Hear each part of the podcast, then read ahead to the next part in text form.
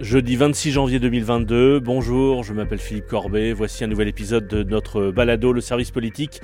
Je viens de l'enregistrer avec Alexis Cuvillier qui suit pour BFM TV l'actualité des républicains. Il a beaucoup de travail en ce moment parce qu'il il appelle les députés les, les, uns après les autres, les responsables du parti, pour essayer d'évaluer combien de députés républicains vont ou pourraient voter le texte de la réforme des retraites. C'est très important, on va euh, vous l'expliquer dans cet épisode, puisque la majorité euh, macroniste n'est qu'une majorité relative, a donc besoin des voix de à peu près deux tiers du groupe des républicains pour faire passer cette réforme. Et on voit bien, on sent bien ces derniers jours une forme de doute qui est en train de monter au sein des républicains. Ça ne veut pas dire qu'au bout du compte, il n'y aura pas suffisamment de députés républicains pour voter, voter cette réforme, mais ça devient un sujet de, préoccupation importante pour, euh, pour la majorité.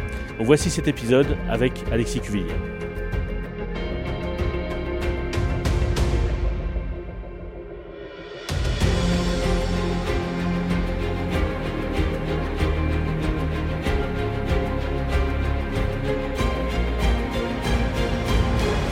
Salut Alexis. Salut Philippe. Bon, tu as eu beaucoup de travail aujourd'hui puisqu'on t'a demandé avec euh, Thomas Soulier, le chef adjoint du service, de faire le tour des députés républicains, en tout cas de sonder euh, les, députés républicains pour essayer d'évaluer quel est l'état du soutien ou du refus de voter la, réforme des retraites. C'est important. On va d'abord rappeler pourquoi c'est important. Pourquoi est-ce que la question du nombre de députés républicains prêts à voter cette réforme est cruciale? Bah, c'est très important parce que la majorité euh, est relative pour le gouvernement et le chef de l'État. Ils ont absolument besoin euh, d'une quarantaine de voix euh, des républicains ou d'ailleurs d'autres partis, mais c'est plus probablement chez les républicains qu'ils peuvent trouver des soutiens. Donc deux tiers, du, deux tiers des républicains élus à l'Assemblée nationale puisqu'ils sont 62 C'est ça, donc il en faut environ une bonne quarantaine pour être sur une majorité consolidée pour voter éventuellement cette réforme des retraites. Une bonne quarantaine parce que S'ils sont à 40, ça passe, mais alors vraiment, ils vont avoir des sueurs. Et euh, on n'est pas en plus à l'abri qu'il y ait des surprises euh, au sein même de la majorité, mais enfin ça, ce sera certainement l'objet d'un autre épisode de ce podcast. Euh, en tout cas, ce qui est sûr, c'est que à date, ce, ce, compte n'y est pas et que les LR, on n'a pas du tout de certitude qu'il y ait plus d'une quarantaine de républicains qui votent pour cette réforme des retraites. Alors, il faut, faut, aussi rappeler, euh, on l'avait évoqué déjà dans de précédents épisodes, mais ce qui s'est passé, c'est-à-dire que euh, avant Noël, euh, il y a eu l'élection d'Eric Ciotti, président des Républicains, qui a été élu moins largement qu'il ne l'espérait probablement. mais très rapidement, Elisabeth Borne a pris contact avec lui, l'a reçu, a d'ailleurs reporté la présentation de la réforme des retraites qui était prévue le 15 décembre au 10 janvier, en avançant notamment l'explication du fait qu'il y avait un nouveau président des Républicains et elle souhaitait s'entretenir avec lui. Et ce qu'on a eu comme écho pendant les vacances de Noël, quand on parlait avec des responsables de la majorité ou des Républicains, c'est que les échanges entre Elisabeth Borne et Eric Ciotti, entre Elisabeth Borne et Bruno Retailleau, et je crois aussi qu'on peut le dire entre Elisabeth Borne et Gérard Larcher, c'était plutôt bien passé. Et au fond, il y a eu là, à ce moment-là, pour la majorité, une forme d'espoir, ou en tout cas de chemin vers euh, une majorité pour ce texte. Et donc, l'idée, au fond, que il y avait la possibilité de faire passer ce texte sans 49.3, c'est-à-dire sans, sans que ce texte, enfin, avec un vote d'une majorité de députés à l'Assemblée nationale. Donc c'était un, élément important, et c'est ça aussi qui explique que les républicains euh, ont discuté avec le gouvernement, et le gouvernement a d'une certaine manière s'est rapproché des positions des républicains sur le fond de la réforme. À la rentrée de janvier, Éric Ciotti euh, se remet à parler aux médias après une petite pause où on le sentait très occupé, notamment, euh, alors il y avait bien sûr la question de la composition de son équipe chez les Républicains puisqu'il venait de prendre la tête du parti, mais aussi sur cette question de la préparation de l'échéance des retraites. Et euh, à ce moment-là, beaucoup de gens nous disent euh, chez les Républicains qu'Éric Ciotti passe énormément de coups de fil et qu'il est en train de, de, réussir à rassembler toute la famille. C'est comme ça que la chose est présentée par, en tout cas, des, son entourage et même parfois par certaines personnalités qui ne sont pas parmi euh, son premier cercle. Ce qui n'a pas été perçu tout de suite, c'est qu'il y avait, euh, notamment dans l'entourage d'Aurélien Pradier, énormément qui était candidat aussi à président du parti, tout à qui fait, troisième, qui a toujours lui eu une position un peu plus particulière sur cette question euh, des retraites au sein de LR. ce qu'on n'a pas trop perçu, c'est qu'en fait, eh bien autour d'Aurélien Pradier, finalement, la position de ses soutiens, elle, elle n'avait pas bougé d'un iota. Ils étaient toujours plein de réserves sur cette réforme des retraites telle qu'elle a été présentée. Et ça s'est confirmé, bien sûr, après la présentation du texte par Elisabeth Borne. Il a beaucoup été souligné lors de la campagne interne à Aurélien Pradier. Je l'ai fait moi-même en, direct sur antenne de BFM TV. Euh, qu'il était totalement en contradiction avec le programme du parti pour la présidentielle, puisque sa candidate, Valérie Pécresse, avait mis un âge légal, euh, de, un âge légal de départ à 65 ans. Donc elle allait plus loin que ce que euh, votent régulièrement chaque année les sénateurs républicains. Elle avait d'une certaine manière une réforme plus dure, entre guillemets, en tout cas plus, plus, plus, plus, qui pouvait être perçue comme plus brutale par les Français. C'était assumé. Elle en faisait un argument de campagne. C'est d'ailleurs l'une des raisons pour lesquelles euh, Emmanuel Macron euh, et son entourage proche ont choisi de mettre dans le programme de premier tour de la campagne présidentielle un passage de l'âge légal à 65 ans et pas 64 ans, comme euh, le recommandaient un certain nombre de responsables politiques autour de lui. Je pense notamment à Christophe Castaner ou, Richard Ferrand, qui, était, pensaient que 65 ans c'était peut-être un peu, un dur. il s'est d'une certaine manière aligné sur la position de Valérie Pécresse. Et là, Aurélien Pradier disait pendant la campagne interne à l'automne mais moi, 65 ans, je ne suis pas engagé par ça, alors même que c'est, il était porte-parole de la campagne de Valérie Pécresse. Donc, contradiction. Et en même temps, quand on disait ça à Aurélien Pradier, il nous disait à l'automne, mais je suis pas seul, vous allez voir. Et d'une certaine manière, il avait raison, puisqu'il il n'est pas seul au sein du groupe républicain. Ils sont, on va, on va en parler, mais ils sont assez nombreux à avoir au minimum des doutes sur la réforme, et notamment sur ce, cette question de l'âge légal. Et, et, ce qui est intéressant, et c'est là-dessus d'ailleurs peut-être qu'il faut commencer, c'est que ça illustre aussi comment dire, la situation dans laquelle se trouvent les républicains, et, notamment les députés républicains, ceux qui sont élus ou qui ont été réélus, ont été réélus sans l'étiquette LR, ou en tout cas sans que l'étiquette LR soit déterminante. Et par ailleurs, souvent, enfin quand on regarde, il y a quasiment plus de députés républicains des grandes villes et des métropoles, mais surtout de zones rurales. Ils ont donc un électorat plus populaire, souvent.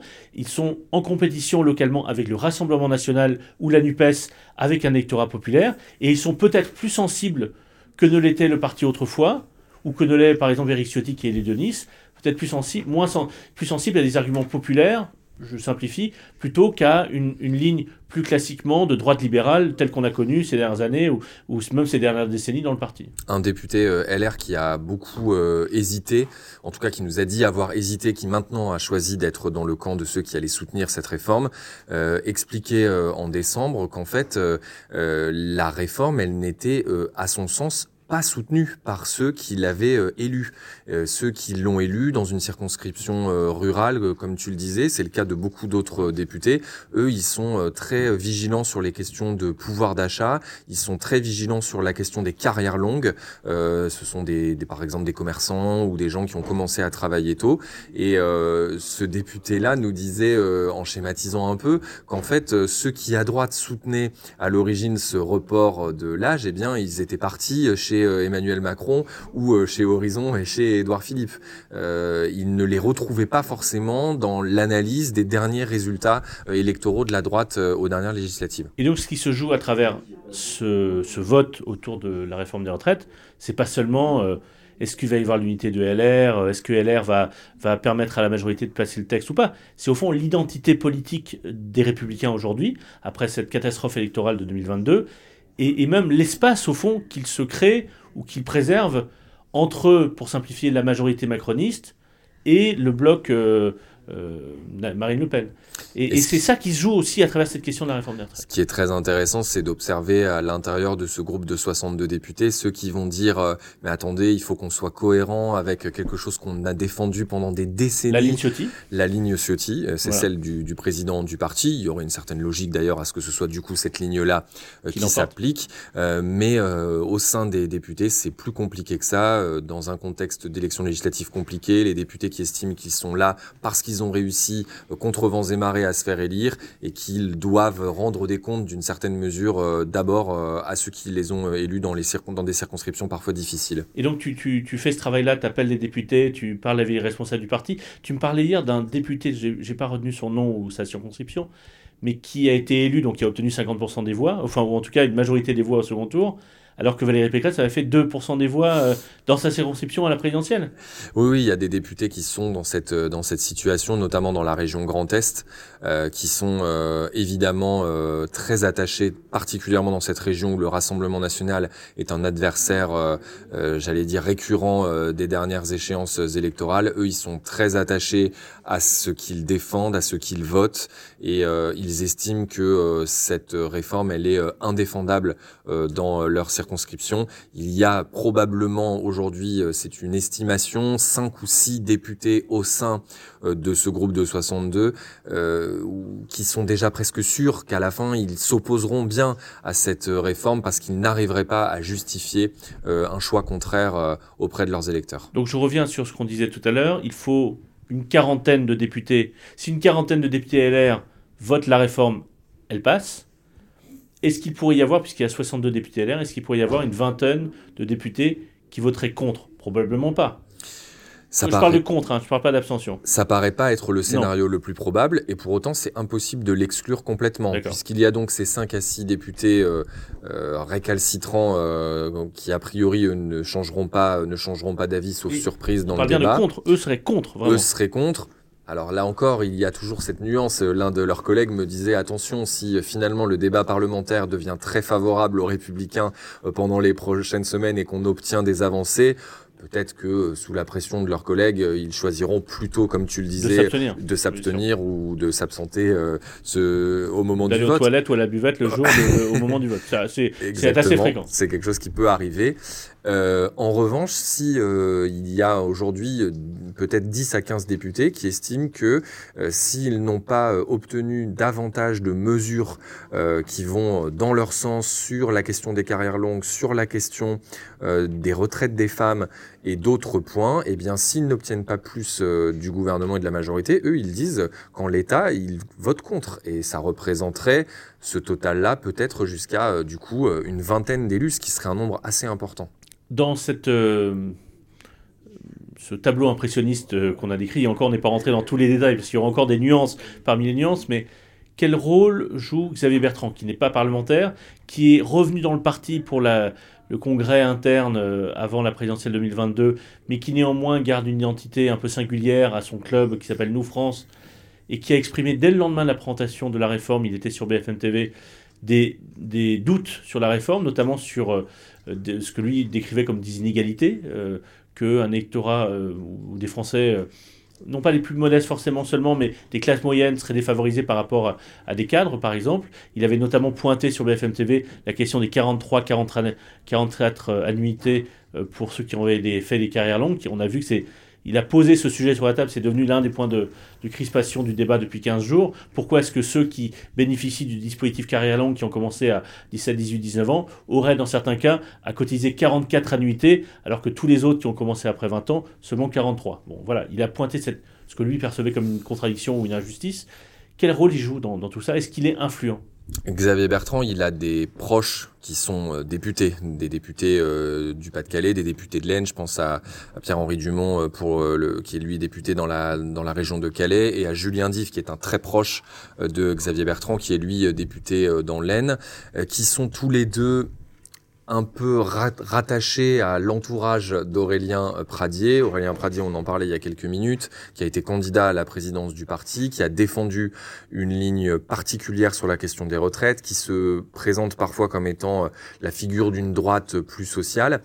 Et en fait, on a parfois tendance à rapprocher ces deux personnalités, Aurélien Pradier et Xavier Bertrand, en se disant qu'ils occupent un peu finalement un espace euh, idéologique, j'allais dire, un peu similaire.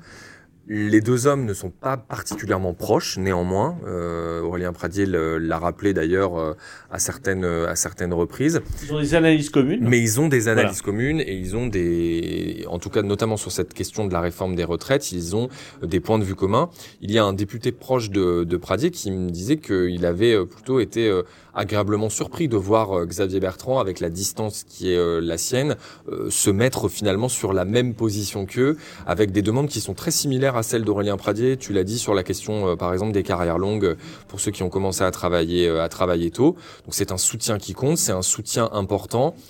Mais c'est un peu difficile de savoir vraiment à quoi cela sert mm. Est-ce que Xavier Bertrand joue peut-être un jour un retour avec une espèce d'influence, avec un groupe d'élus peut-être qu'il composerait autour de lui? Une droite plus sociale, voilà. Voilà, est-ce que ça se ferait en concurrence avec les Républicains? On sait que Xavier Bertrand et Eric Ciotti, c'est un secret pour personne, n'entretiennent pas de bonnes relations. C'est néanmoins dit gentiment. Ouais, c'est dit gentiment. Euh, néanmoins, euh, Xavier Bertrand dit je suis revenu chez les Républicains, je ne repartirai pas. Il peut toujours siéger au comité stratégique, qui est une entité importante au sein euh, des Républicains. Euh, pour euh, résumer euh, ce que beaucoup de gens chez LR me disent ces dernières semaines, on a du mal à voir exactement ce que veut faire ou ce que va faire Xavier Bertrand. Autre absent, ou en tout cas personnalité qui, qui est influente mais qui n'est pas au Palais Bourbon, c'est Laurent Wauquiez. il faut rappeler, pour ceux qui ne l'auraient pas repéré, que donc, parmi les 62 députés LR qui ont réussi à se faire élire en juin dernier, dans un contexte électoral extrêmement compliqué, beaucoup d'entre eux, il y a une disproportion d'entre eux qui, sont, qui sont originaires de, de, la région Rhône-Alpes-Auvergne. Donc, ils ne sont pas tous des proches de Laurent Wauquiez, mais d'une certaine manière, Laurent Wauquiez existe à travers eux, ou pèse à travers eux au sein du groupe LR. Enfin, son avis compte en tout cas.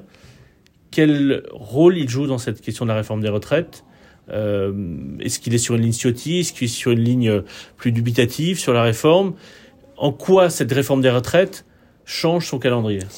Il n'y a pas que les élus de la région Auvergne-Rhône-Alpes qui sont des relais de Laurent Wauquiez euh, dans le groupe parlementaire à l'Assemblée. Il a d'autres alliés.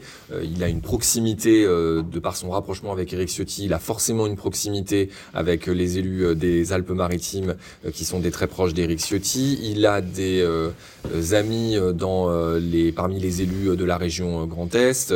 Donc il a plusieurs relais peut-être presque un, plus d'un tiers du groupe qui est euh, proche de Laurent euh, de Laurent Vauquier et certainement plus qui se retrouverait d'ailleurs dans une euh, éventuelle candidature, de Laurent Vauquier à la présidentielle. Puisqu'Éric Ciotti a dit qu'en étant élu, il souhaitait que ce soit Laurent Vauquier qui soit le candidat. Voilà, les choses ont été un petit peu temporisées en ce début d'année, mais enfin on verra ce que ça donnera dans les dans les prochains mois.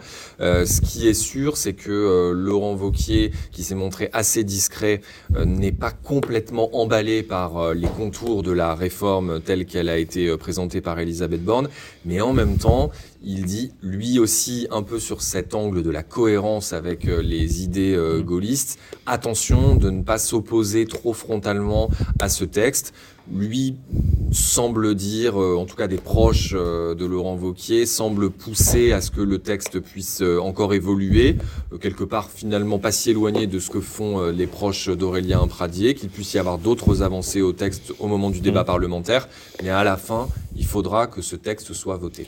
Est-ce que cette question de la réforme des retraites, de l'opposition qui existe dans le pays, du rôle central que jouent les républicains dans l'adoption ou pas de ce texte, contrarie euh, le calendrier de Laurent Wauquiez. Je dis ça parce que Laurent Wauquiez, tout en étant très influent dans le parti et auprès de ses militants, s'est tenu à distance de la politique nationale depuis plusieurs années. Il n'a pas donné une interview de politique nationale à, une radio ou à une télévision depuis, je crois, juin 2019. Il donne parfois des interviews à la presse écrite, mais vraiment de façon très, euh, très prudente.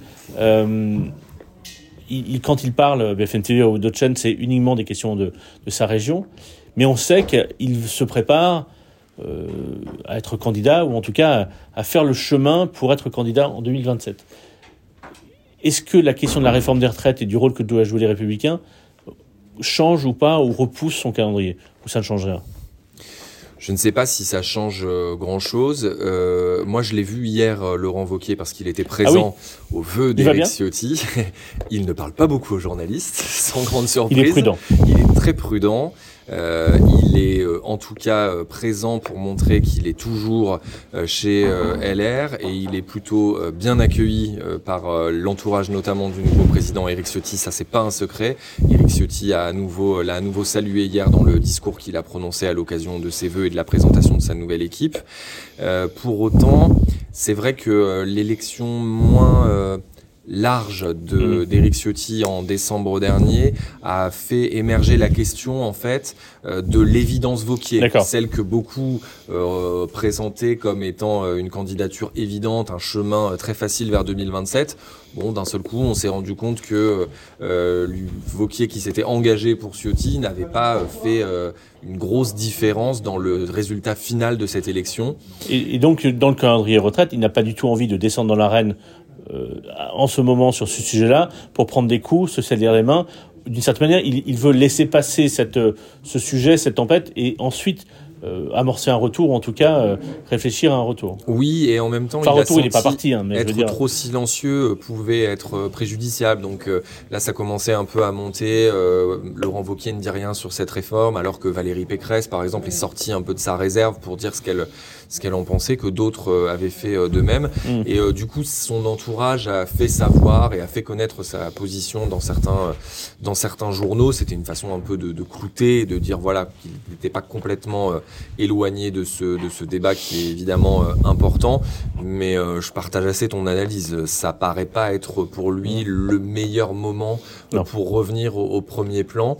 Euh, certains dans son entourage disent qu'il pourrait reprendre la parole dans quelques mois, peut-être justement après oui, ce ça, débat après les retraites.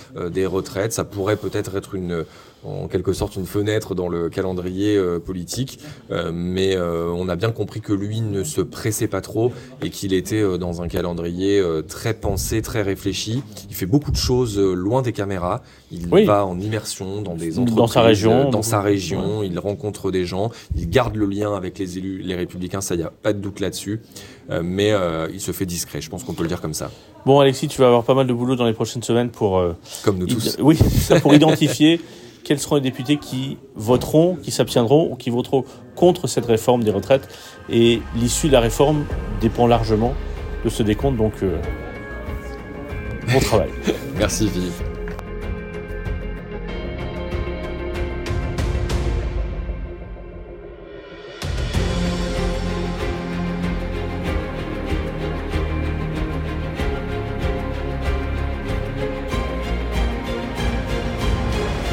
Merci d'avoir écouté cet épisode du, service politique. Vous êtes euh, nombreux visiblement à, écouter nos épisodes des, derniers jours, des dernières semaines à propos de la réforme des retraites. Donc on va continuer à en faire et peut-être plus régulièrement que d'habitude. Donc on se retrouvera ce week-end.